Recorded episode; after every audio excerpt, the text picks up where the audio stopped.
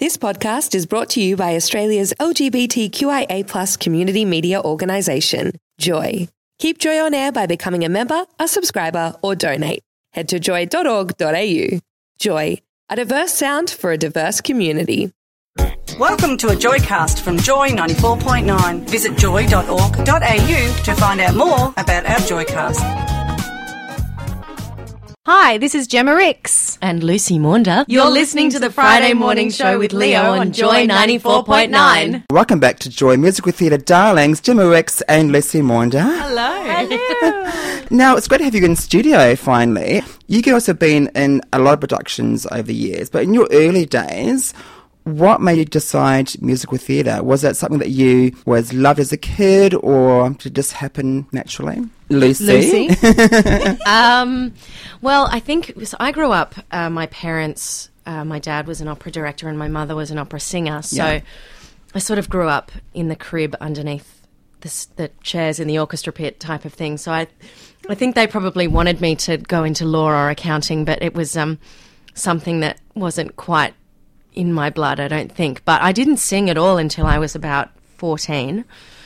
Um, I just danced and ice skated and did gymnastics and played the violin and played the piano and all of that. But um, I remember singing in front of my parents for the first time at this at this workshop, and they both went, "Oh, like I didn't had no idea that I could even sort of hold a tune." And since then, I sort of did school musicals and stuff. But yeah, I've always adored musical theatre, and it's just been yeah the biggest passion. So I guess when I go and see shows, um, and Jimmy, you can probably attest to this with Wicked because I love going to shows, and there's so many kids that are seeing theatre these days, which is amazing. Yeah, right? Instead yeah. of at home on the computers and playing video games, are seeing live theatre. That must be that must be fantastic for you Yeah, guys. well, it means work for us. So it means there's, you know, there's people wanting to, to see these shows, which is so great. And, and whenever you see shows being launched, it, it excites us because it means that it's thriving and, uh, and it means work. So yeah, so it's brilliant.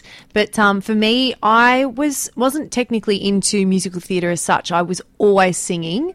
Um, and, I a, was, and a band, right? yeah, yeah. So I was more pop. That was sort of my my thing that I was passionate about, and I would do acting and stuff like that. But I never put the two together. And uh, and look, I was terrible. When I look back at footage, like I thought I was amazing, but like I was so out of tune. And I was said to my mum and dad, I was like, you guys gave me false like f- false praise, False hope. yeah, yeah, but good on them because it fully, you know, I just loved it. And it wasn't until I was probably in my teens that I started to really actually understand, you know, singing in tune and and controlling the actual voice, not just singing because it literally just came from love. Because being musical theatre, I mean, you also have to be trained to to use your voice effectively and properly. Because obviously, we have get a lot of singers coming through into Joy, and they say, "Oh, I'm doing a big tour," and they do like maybe two shows in a row, and they got a couple of days off, and then do none of the two shows. But for you guys, Like it's eight shows a week. yeah, How do you guys prepare yourself? I guess not only physically, but also with with your voice and stuff Yeah, for that amount of time. For me, it was uh, I had, I had to learn on the job because when I first played Elphaba, I was yelling um, because obviously she's a cranky character and she's always yelling, and I was just yelling the only way I knew how. And Kelly Dickerson, who was the musical director at the time, was like, "Jem, you can't yell like this because you're going to lose your voice." And so she, bless her, is you know a specialist with all this kind of stuff. So I learnt from the best, and she taught me that placement and that technique of how to yell to still sound, you know, fiery and feisty, but to have that power without, you know, sacrificing your uh, longevity of your voice. And so I learnt on the job that way. But, um, but yeah, it's definitely something that you are constantly thinking about because you have to sustain the shows every single day. Because Wicked, that song, Defying Gravity, is like climbing a mountain. Yeah. And you do it eight nights a week. You, well- do it even on breakfast TV.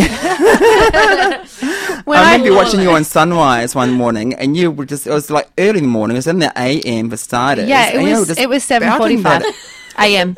And Yeah. you know, I think that crap out. I got I, mean, got up at two thirty in the morning. Like that's what I had to do because I knew that my voice would not sing those notes if I woke up at five. You know, Yeah. so I got up at two thirty. I ran on the treadmill.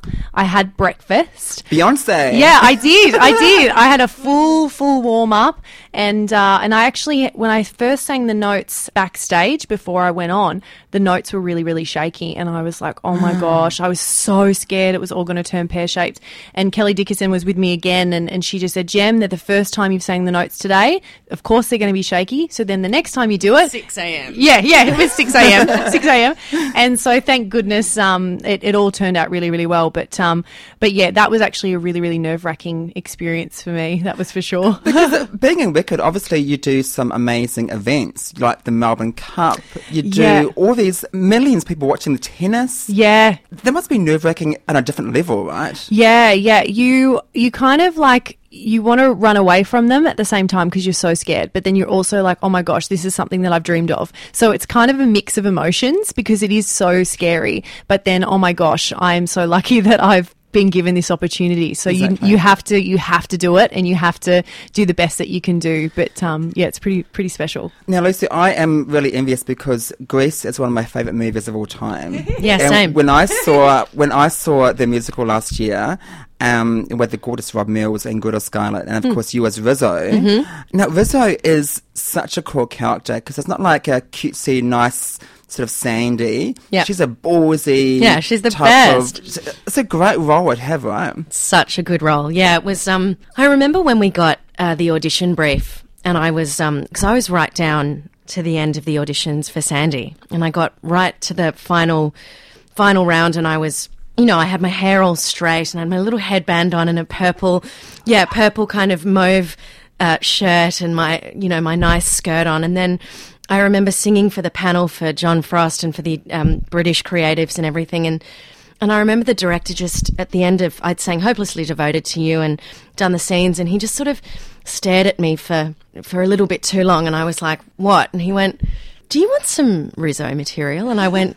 Yeah, I would. I'd love that. So I went outside, wetted my hair, went, made it all curly, put a put a smoky eye on and a red lip, and went in and sang worse things, and um, got the role. So, yeah. But I remember leaving. I remember leaving that audition and just um, and then going on YouTube and looking up the "Grease is the word." footage from the London production, which is the, them at the um, in the triangle with Riz at the front with a cigarette.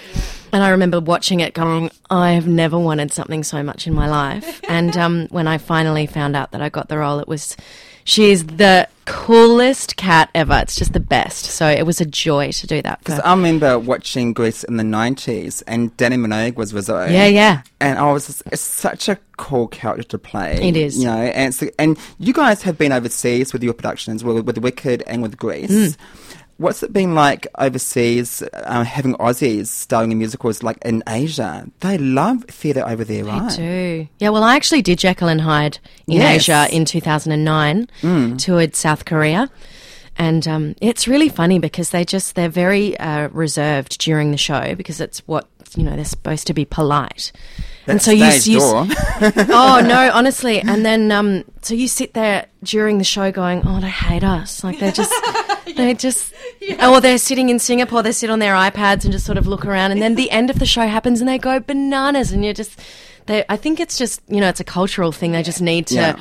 Need to keep it under wraps until the beginning. So, but yeah, it's great. The Asian market is is incredible for musicals. I think in Seoul alone, there's 57 musicals running at any one time.